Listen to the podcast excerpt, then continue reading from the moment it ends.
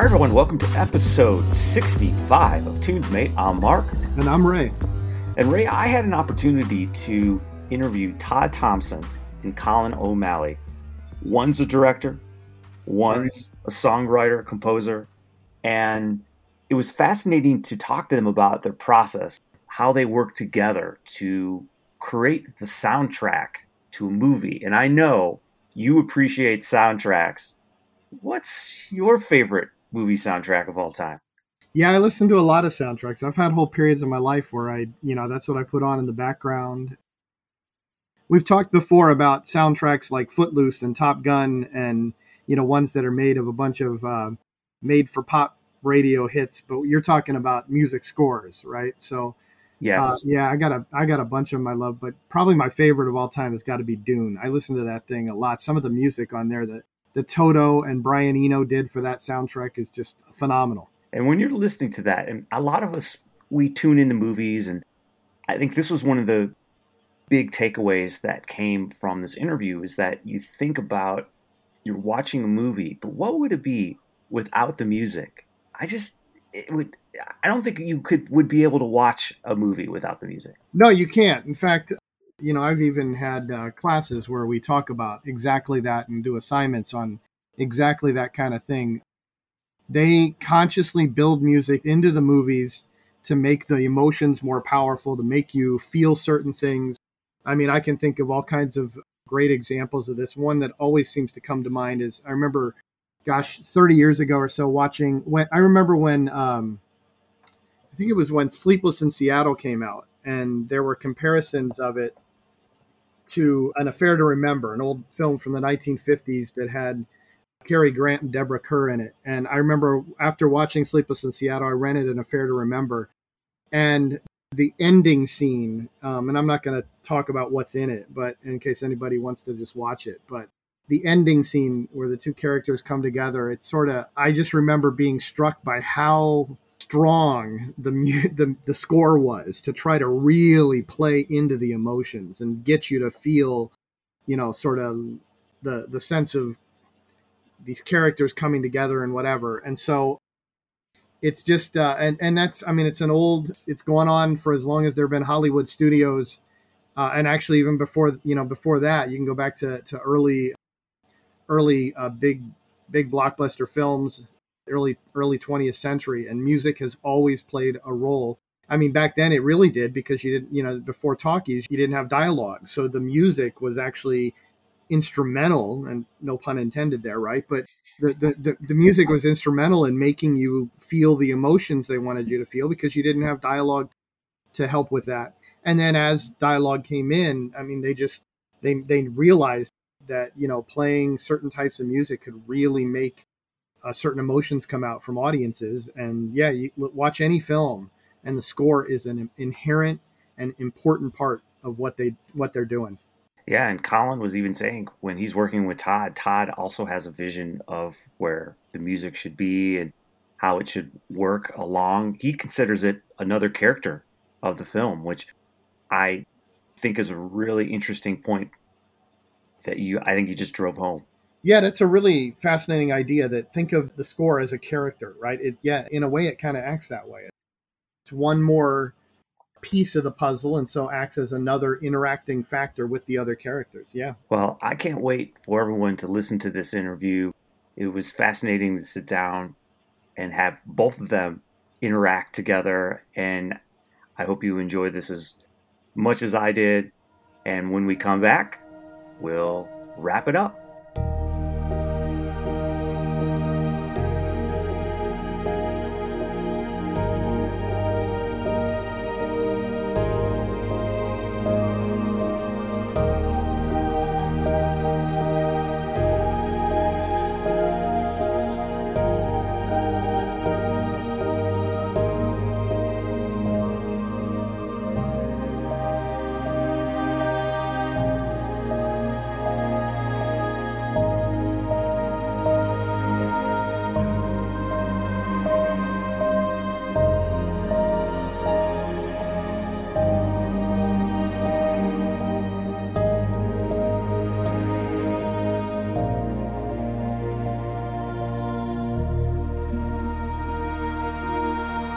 I have the honor of being joined by Todd Thompson and Colin O'Malley. How are you doing today? Doing great. Just How are great. you? Thank you. Excellent. So, Todd, you are a director, actor, producer, Colin, musician, composer, songwriter. It's always so cool to get a team together and talk to them about their process and what they do. Todd, I wanted to congratulate you on Woman in Motion. It I, I watched it. It really is excellent. It the only word I could write down was triumph.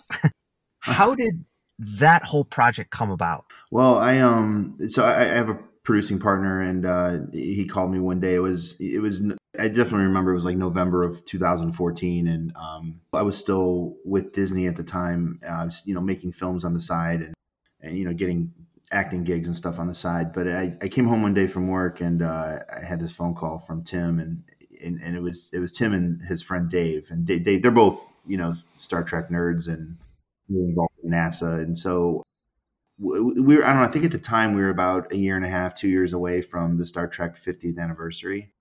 So they, they were just kind of looking forward and excited about that and and you know a big fan of Nichelle's from the beginning. I, I give the credit to Dave Teak my other producing partner, you know, he recognized that, you know, there's a big part of Nichelle's story that's, you know, really never been formally told in, in a film, if you will. So the, the call to me was very short. It was just basically, it wasn't even a pitch. It was like, hey, we're doing a movie about Nichelle. And so they kind of gave me the, the 20 words or less pitch. And I, I was on board right away because, I mean, of course, I grew up watching Star Trek and enjoying the movies. And I certainly knew who Nichelle's character was, obviously. Mm-hmm but I, you know, I'm sucker for a good story, and you know what she did after Star Trek to, um, you know, leverage her celebrity, if you will, to basically change the face of the space program forever was pretty phenomenal. So that you know they they they basically you know had me at hello, and I was on board, and and you know five, five, five years later we have Woman in Motion. So uh, it was it was quite the trek, if you will, to get it done. Ah, solid trek in there. Very nice.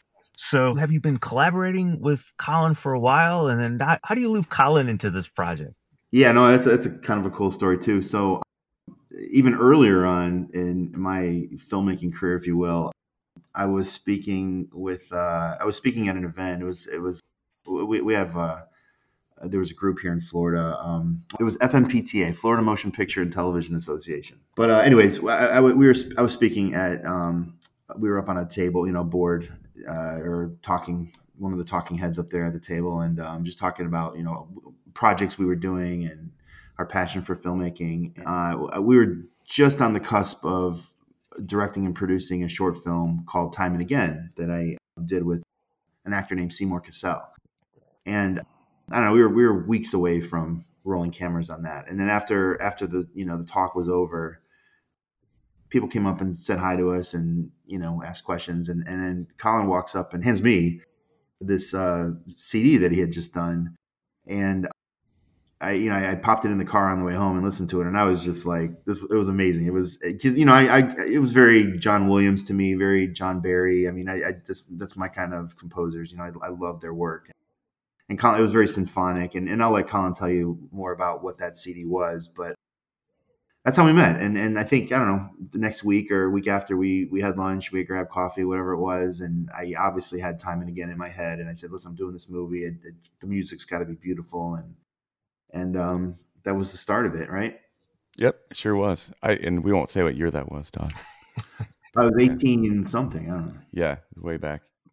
But yeah, that's amazing. And so, Colin, I mean, it, there's this instant collaboration. It sounds like and and then Todd loops you into this movie and does the music just start coming to you? What is your process? I know there's so many that many composers want to see the movie while they're writing it or they can read the script or do you have preconceived ideas or is it all the above yeah i mean it it's it is all the above but in, in this case todd and i both i mean we're very much children of you know the star wars john williams spielberg thematic scores which you know just melodies that you you're humming as you exit the theater sort of a thing and um, i think that was always the first thing really everything todd and i have done it's been that way we sit down and and I'd say, hey, here's the melody for. In the, that case, it was kind of Seymour's theme.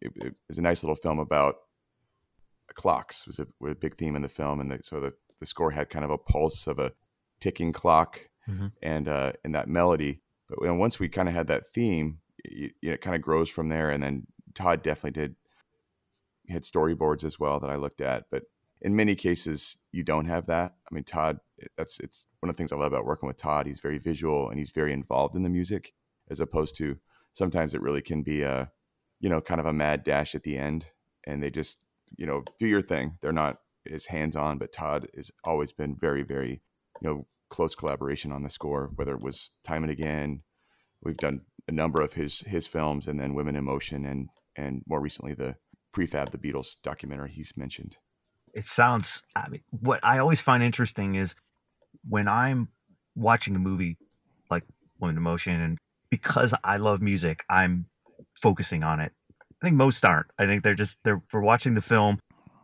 Specific songs help flavor per se a scene or really it's amazing. I think there was a study where they showed they played a, a movie without the music mm-hmm. and you yeah. could really tell the difference. Oh yeah. There's no it makes a huge difference and I do agree.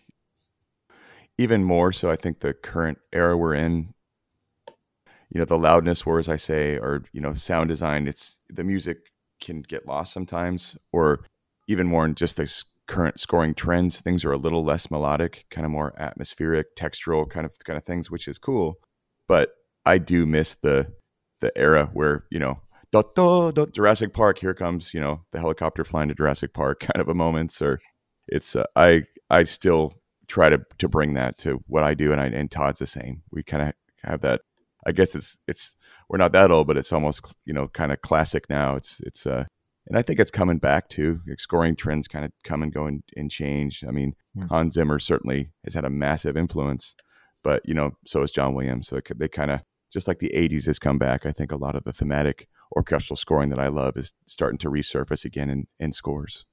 Yeah, I mean, music to me has always been just an, another character in the film, really. So, you know, when I sit down to even write something, or if I'm sitting down to storyboard, you know, a shot or a scene, like you know, it's it's musically driven. I mean, it's like an unseen character in the film for me. So I've always got that in my head, and I, I just think it, like what you said, Mark, it just sort of lends itself to the overall visual of what you're taking in, you know? Yeah, I love that. It's like another character. And when it came to Women in Motion, knowing that it's Nichelle and the background that you were fans before and you've seen those probably I don't know how many series there were with that franchise. Somebody out there knows. But did you approach it differently or was there something that you wanted to bring out in that film in particular when it came to directing and looping Colin in, or was there any different approach on that one? Um, no, I mean, I you know he's always my first choice go to, and you know my first question is, you know, is he available? Is he able to do it? Because you know he's busy all the time, and so. But it was it was just kind of you know very serendipitous that you know he was available and interested in doing it. I mean, yeah, Colin, I'm trying to think. It's been a while, but I, I mean, I know we went to lunch to talk about it, but I, you know, I think we had the conversation well before the film was done or even oh, ready yeah. to be composed. Very much so. Yeah, yeah, you know, because again, I'm I'm always thinking mm-hmm. that far ahead, almost like you know the soundtrack's playing in my head as I'm planning to go shoot something or do an interview or whatever, and so. So you know, we, we I just we, we get the wheel started early, you know, and I think it's just helpful because a lot of the things that he says or he throws my way, I take into consideration, and it really helps guide me directorially to you know what direction I want the film to go in and how I want that to feel and what moments I want to make sure we hit. So it's uh it's it's, it's very collaborative from a very early point on. And Colin, did were you there when Nichelle was singing "Fly Me to the Moon" in, in the, the credits? No. Oh gosh, I wish I was. No, it was amazing. I bet I no, I I just um I, I remember I think it was probably our first meeting talking about it, and I I knew. I mean, I'm also I really am a huge Star Trek fan as well, and I knew that she was a great singer. And I was like, Todd, is there any way that we can get her to record on the score? And he just laughed at me. And I was like, what? He's like, you'll see. And then I watched it. I was, and then I mean, the "Fly Me to the Moon" moment is brilliant, and I don't want to give it away, but with "Fly Me to the Moon," it's interesting. Um, so Nichelle actually recorded that song a year before. It was kind of a birthday surprise for her. They took her into a studio, and that was one of her favorite songs. So she recorded it, and you know they shared it with me while we were still filming. So of course I you know mentioned it to Colin and whatnot, but I, I, I didn't know at the time how we were going to fit it into the film. And so with, with a lot of my films, I always like tell people make sure you watch all the credits because a lot of times I hide some fun stuff in the end credits not at the end like a Marvel movie, but usually like right smack dab in the middle. So if you, as you're watching Woman in Motion come to the end, make sure you stick it out. But the funny, the funny story is, you know, she recorded "Fly Me to the Moon" a year before we actually filmed it. So when we were in in LA filming with her one trip, we you know booked some studio time, and we we had a studio right down the street from Paramount. And we, we brought her in, and, and really the assignment was, you know, just set up the room and get her in the studio and you know have her sing along to her pre-recorded track but she was she was the funny story is she was such a professional and she just insisted on like re-recording the song. Even though we weren't recording we were just doing playback. She just went on and on and on and like we we, we must have i mean we, i think we had two or three hours blocked for that scene and we were there for like maybe six or seven hours because you know she would stop tape and start tape. And even again even though we were not recording she's like oh let me let's stop that. Let me try it again.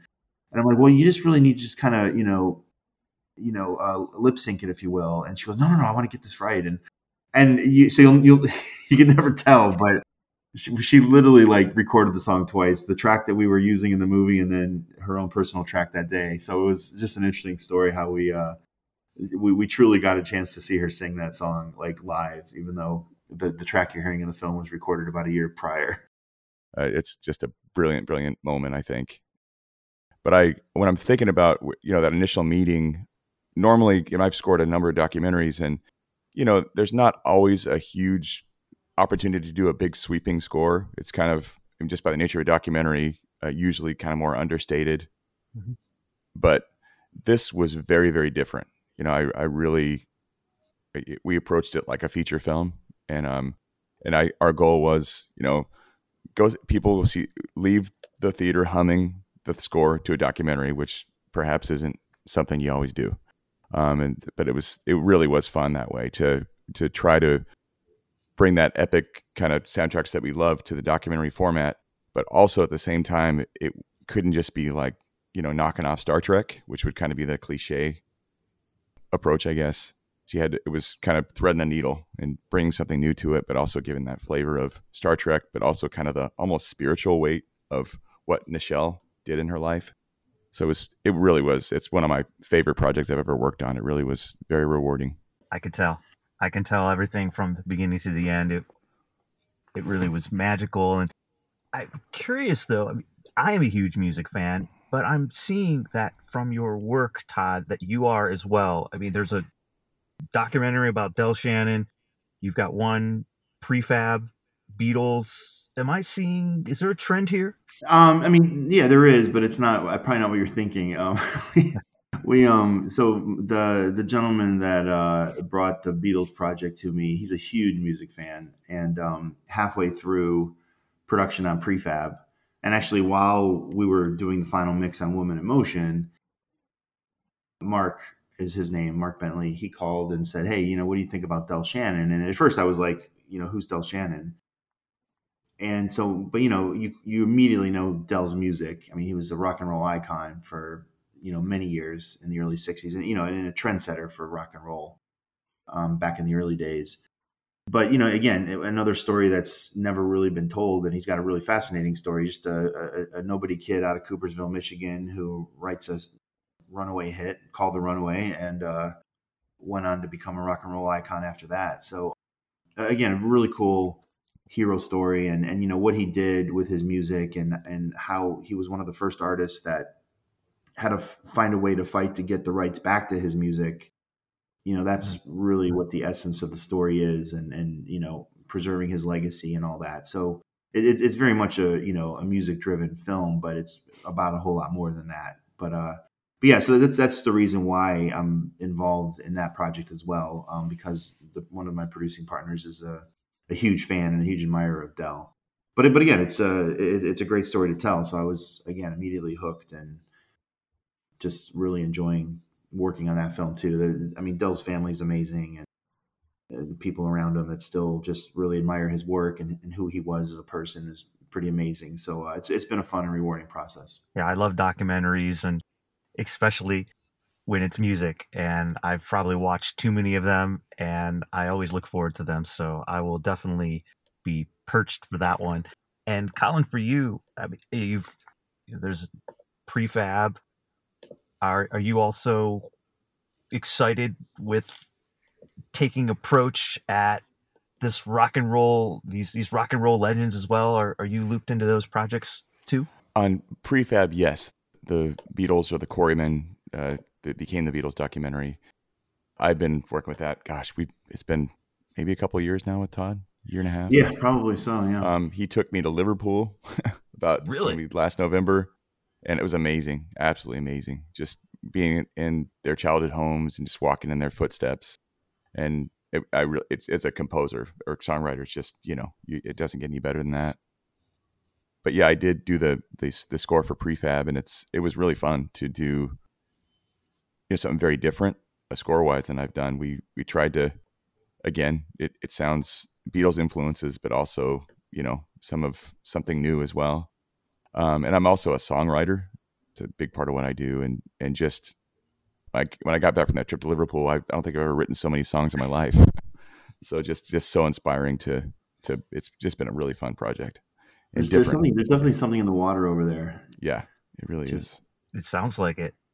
It's I couldn't even imagine.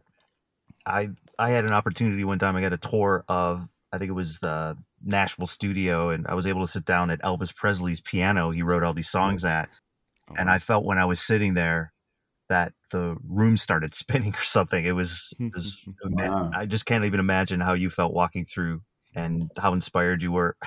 Oh yeah, it was. Yeah, it was, it was pretty cool over there. I mean, you know, obviously we spent a lot of time in the Cavern Club. There's a lot of history there, but even you know uh, one of my producing partners on prefab colin hall he he wrote the book prefab which is what the movie's based on but he also takes care of john lennon's house and, and lives about four or five doors down from john lennon's house so you know just being there and and then you know getting to spend time in paul's house you, definitely you know you definitely feel the vibe it's like this energy in the in the house just purely based on you know who used to live there and and, and you feel it when you walk in the door, you know?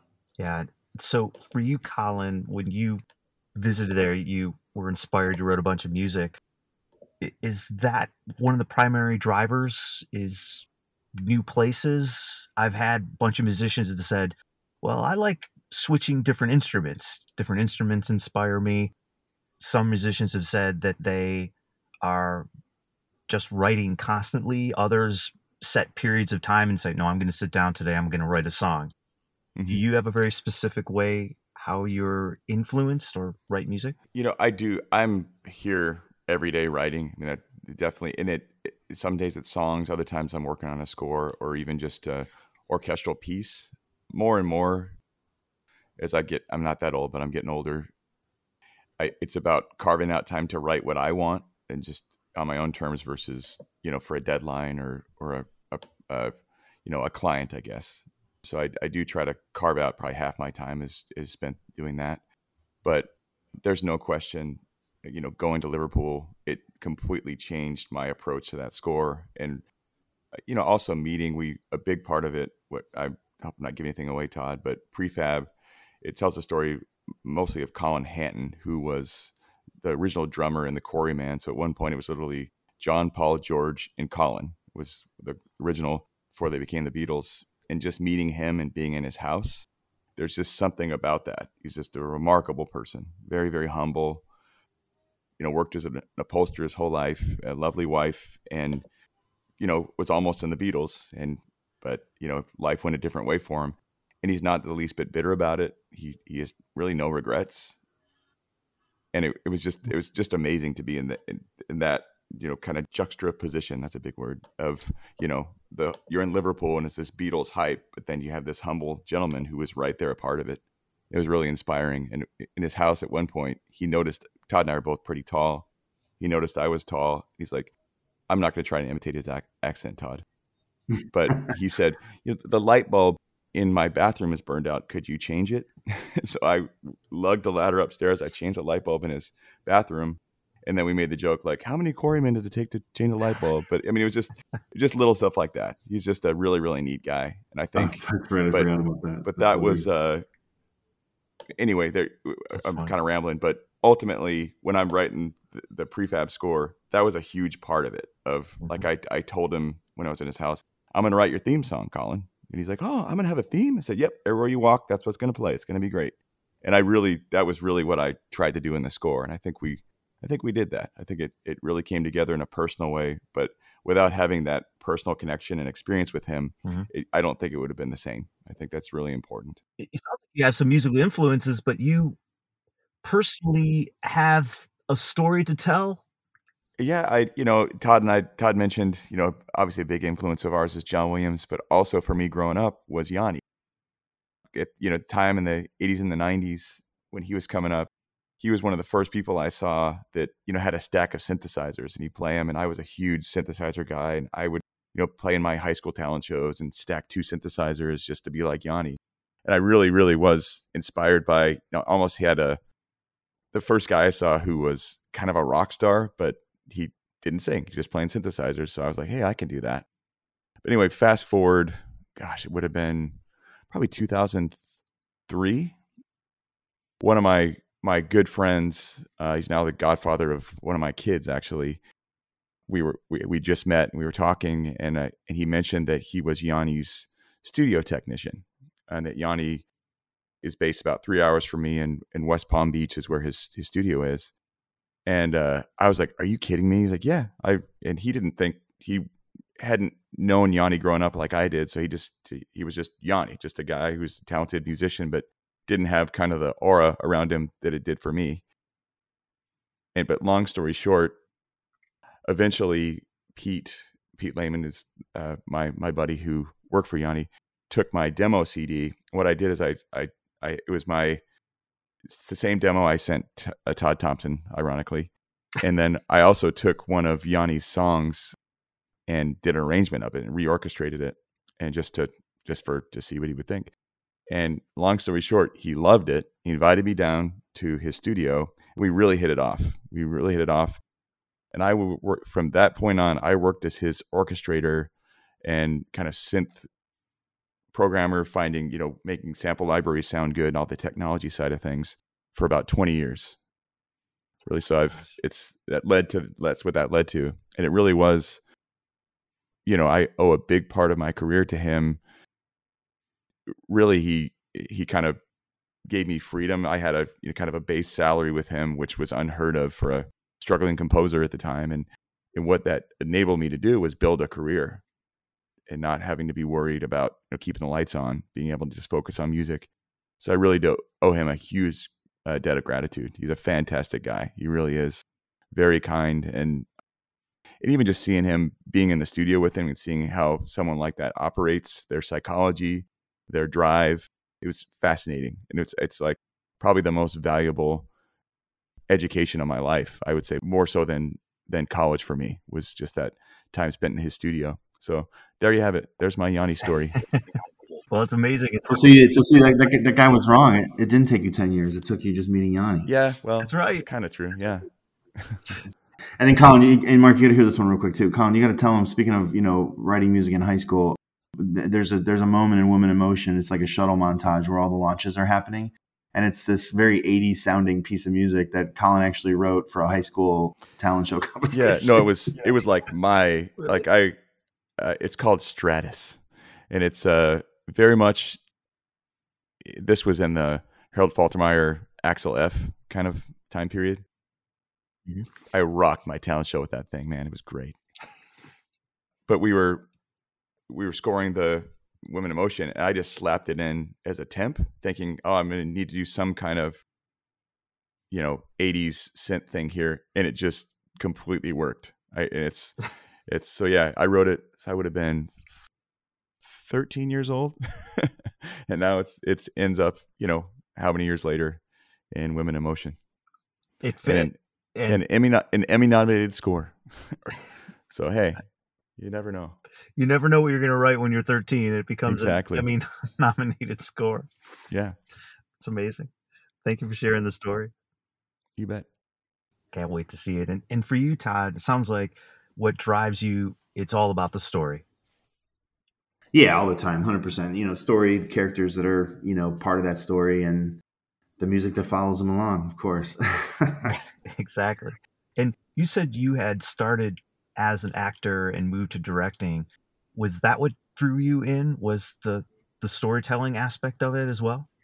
Yeah, I mean, I, was, I mean, ever since I was a kid, I mean, I would, you know, come home from school on Friday nights and, you know, my grandparents would be waiting for me and we'd go out for a steak dinner at Ponderosa or Purita Steakhouse back in the day. And, and then we'd head down to Medina where my aunt and uncle used to own a movie theater in Medina, the Medina Theater. So I, I would see all my first run movies Friday and Saturday nights, you know, staying at grandma's house for the weekend.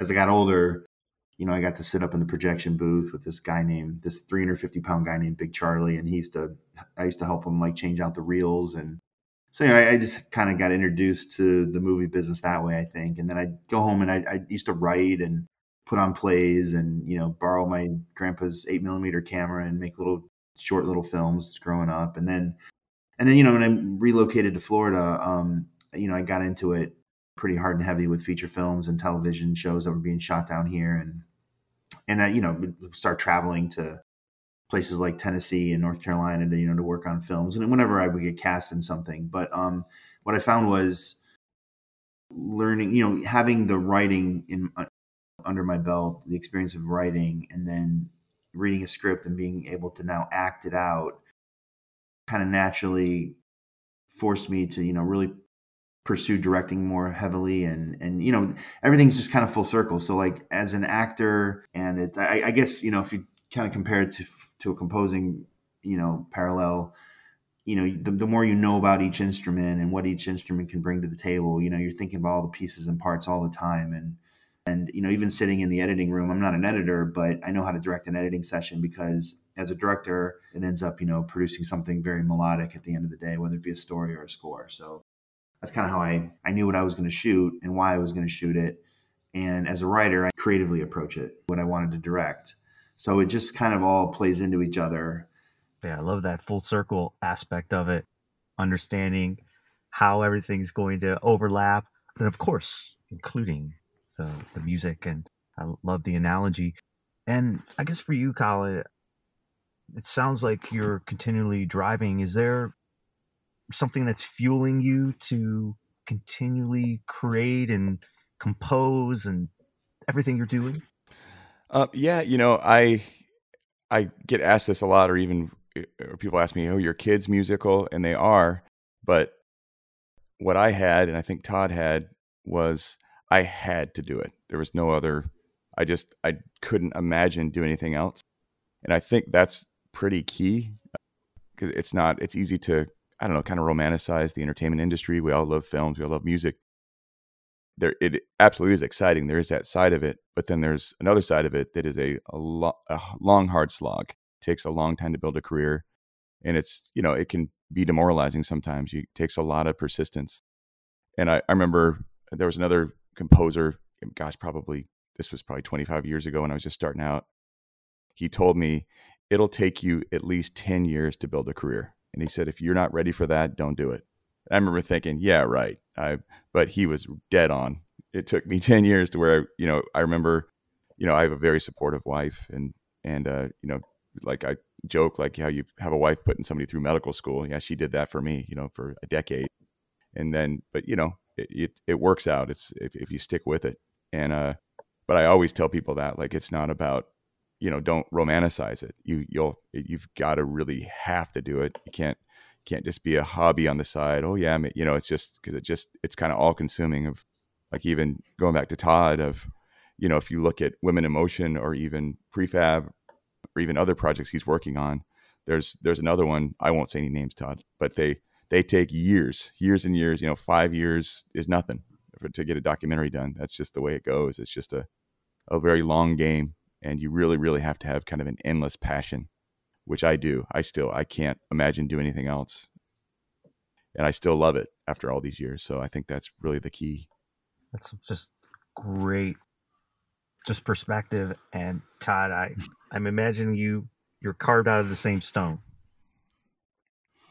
Yeah, just the other side. Yeah, totally. And for anyone that you've got a lot of projects coming up here. I mean, it's amazing how many things you, I guess, have in the hopper.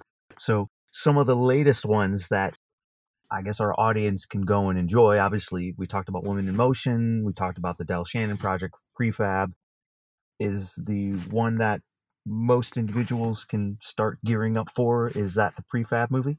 So, Woman in Motion, actually, we, we, sold Woman in Motion during COVID, and it's available on Paramount now. So anyone you know can stream it exclusively on Paramount Plus. It, it's available on all the other platforms, you know, to rent or buy if you want it. And if you buy it, you get all the cool bonus features and stuff, right? But yeah, next up for us is Prefab. So we, we we just put the finishing touches to that movie. Another four or five year journey on that one, and um, we're actually uh, coming to Cleveland end of March for the uh, Cleveland International Film Festival. So we'll be able to put it in front of audiences for the first time and and you know kind of get a gauge. And it's cool that it's you know my hometown and rock and roll Hall of Fame capital, so it's kind of appropriate that it's a music film about one of the biggest bands in history. So uh, that's pretty cool. It's it's and, I, and, ironically, it's like the last Beatles story to tell about how it all began. So uh, again, kind of a story nobody's ever really heard before, never really been told consecutively in a film like this. And um, I don't know, I'm, I'm, just really happy with it. It, it. it, was a long journey, and you know, everything that I read in the book uh, that Colin Hall wrote five years ago really kind of came to life for me as I as I was turning the pages. I just had this idea or that idea, and and now you just push play on the movie, and there it is. So it's uh it's pretty neat, and and the score definitely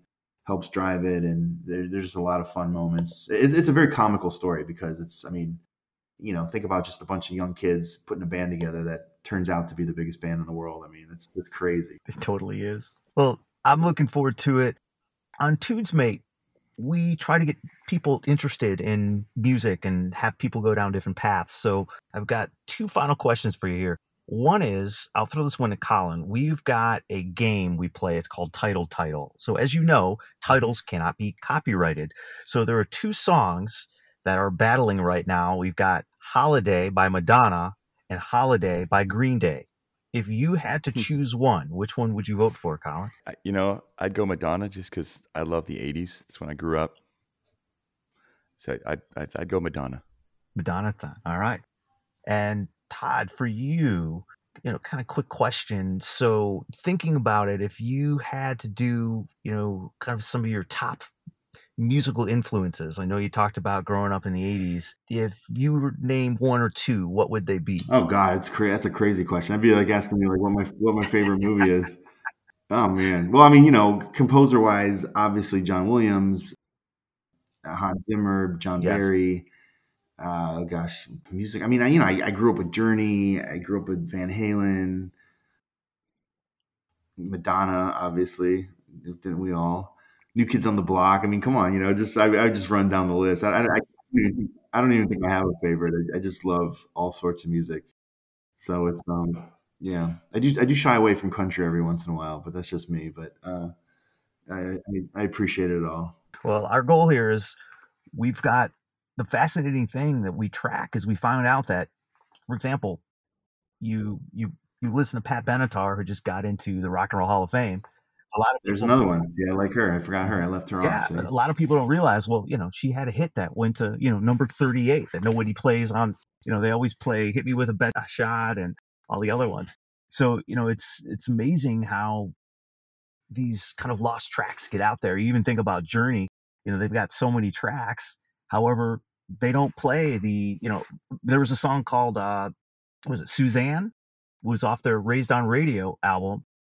It went top 20, but they never play that one.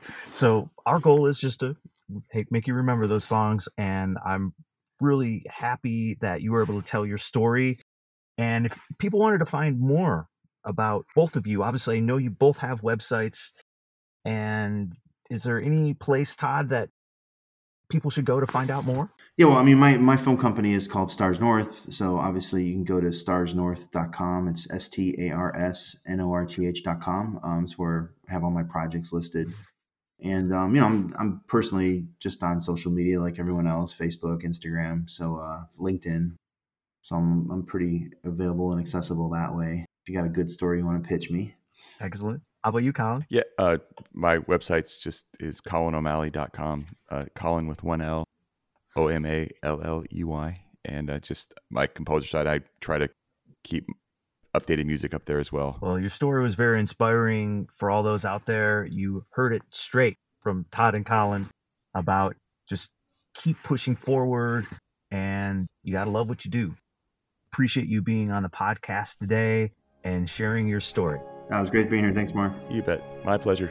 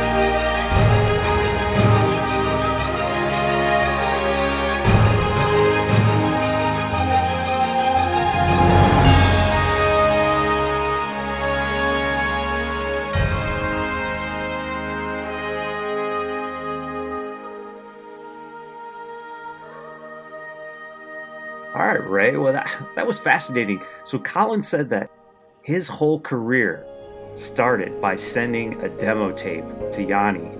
And Yanni was like, sure, come on down to my studio. But I think he really, in essence, was saying that if you're going to make a run at either being a, composer or a director, that it's going to take a while. It could take close to 10 years before you really make it. And we've seen this with many artists. I mean, you think about the Shawn Colvin's, what was that, Sunny Came Home? Yeah. Took Yeah. her how many years to finally get a hit? Oh yeah, she was. You know, she was doing folk and adult contemporary stuff in the 1980s, and then it was the mid 90s that she had her top 10 hit in the, on the pop chart. And yeah, I mean that's you know that's a that's a key. You have, for as many, you know, these young wonders who come along and hit stardom at 17 or something. You've got tons of folks out there, and it takes them. De- uh, it can take, as you said, a decade or more to to really kind of finally find that kind of broader success. And the same thing, you know, thinking about film direction. I mean, the film industry is very, very similar. You've got, you know, you think of actors who took years of doing bit parts and doing, you know, various types of work that they could, doing commercials, you know, um, plays and stage performances, and then eventually, you know, become known as, as film actors. And the same thing goes for a, a uh, production crew. And in this case, we think about folks making the score of films. You know, you're trying to get, you're trying to craft your style, and you're trying to get noticed, and you're you're doing bit part, you're, you're doing bit parts of things. You're working with somebody, or doing independent films and stuff to try to you know get your your name out there and perfect your craft at the same time. Yeah, and we also touched upon the work that both Todd and Colin have been teaming up on. And Women in Motion was just out recounting the really the career and the impact that Nichelle Nichols had on the space program.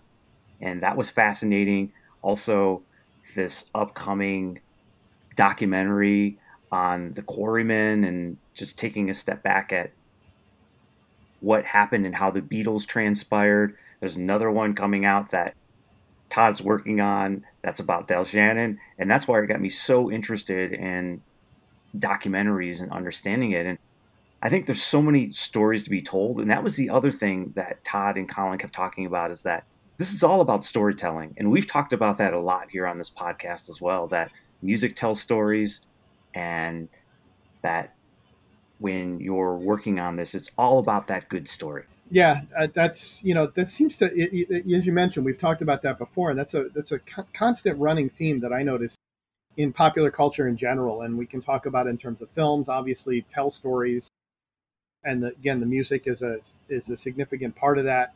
And documentaries are certainly that's part of their job is to show you aspects of reality, but they need to tell a story at the same time and that music tells a story, right? You know that you know a song, and, and a song may be as simple as, uh, you know, it may not have like a sort of literal story in the song. I mean, songs some songs do, but but there's still a feeling there, and there's a convey, conveying a narrative to you, suggesting there's some kind of an experience that you're meant to have, and we've talked about that too. The idea of you know music as an experience. And so it's kind of another way to sort of think about it is what kind of story do i want to listen to today? And that may inform what kind of music i'm going to listen to. Yeah well if you haven't had the opportunity i would highly recommend checking out the work of todd thompson and colin o'malley. And they talked about where you can look up more information about their careers. However this is what tunesmate's all about. We want to as we've always said, Ray, we're always trying to get everyone to think about these music cycles that they're stuck in. And the same could be with what you're listening to. Like you said, you've got some really great soundtracks. And when I say soundtracks in quotes, I'm saying compose, you know, compositions, you know, musical scores. And maybe that's something you haven't thought about that you should listen to. And I bet you, Ray, you can probably put together a list of 20, 20 of your favorites really easily. Yeah, yeah, I could dating back years. You know, I think to, to some of the, you know, I mean, you know, listen to Lord of the Rings soundtrack sometime, or, you know, obviously you've got all the John Williams stuff from Star Wars onward, but even stuff like, remember the movie Grand Canyon in the mid 90s, and early, early 90s, sorry. And, mm-hmm. and I remember listening to that like tons, uh, you know, for a year or two there in the early, early to mid 90s. And, yeah, it's uh, it's it's a an important as you said, it's you know you, you may may kind of overthink that or, or, sort of overlook this this part of music, but it's a it's a it's a great form of music to listen to and something really worth checking out. Well, there you have it. So once again, at Tunesmate, we appreciate you tuning in, subscribing to our podcast, following our blog. We've continually every day are putting out something for you to think about, whether that's that 80s tune that you forgot about 25 years ago. We're eclipsing almost the end of the 90s here yep. and thinking about, well, what was that 50 years ago that hit? And you've had some good ones up here recently, Ray, where I've really had to go, oh my gosh, Celine Dion, My Heart Will Go On. okay, I guess that was 25 years ago. Yeah. So there's so many that just recently are if you are that child of the 80s or you grew up in the 90s these are really starting to hit home. Yeah it really is hitting home. I mean yeah you uh, mentioned my heart will go on uh, you know to think it's been 25 years since since titanic was out and that was uh, a big hit often called the sort of signature hit of, of celine dion's career. The other one week before that, you remember Kiss the Rain from Billie Myers. I mean, I remember loving that tune back in the day. And that's been 25 years already. Yeah. And I, I remember the whole mystique behind that song that she misheard Bush's Glycerine and was like, is he singing Kiss the Rain? I guess he's not. I'm going to make a song out of it now. So there you go. It's, it's, I think the theory that you've had for a while there, that's probably what Weird Al's doing all the time, just mishearing songs. And that's, that's how he's coming up with all his hits. Well, it's been fun. We hope you had a good time on this podcast. And once again, my name's Mark. And I'm Ray. And we will see you next time.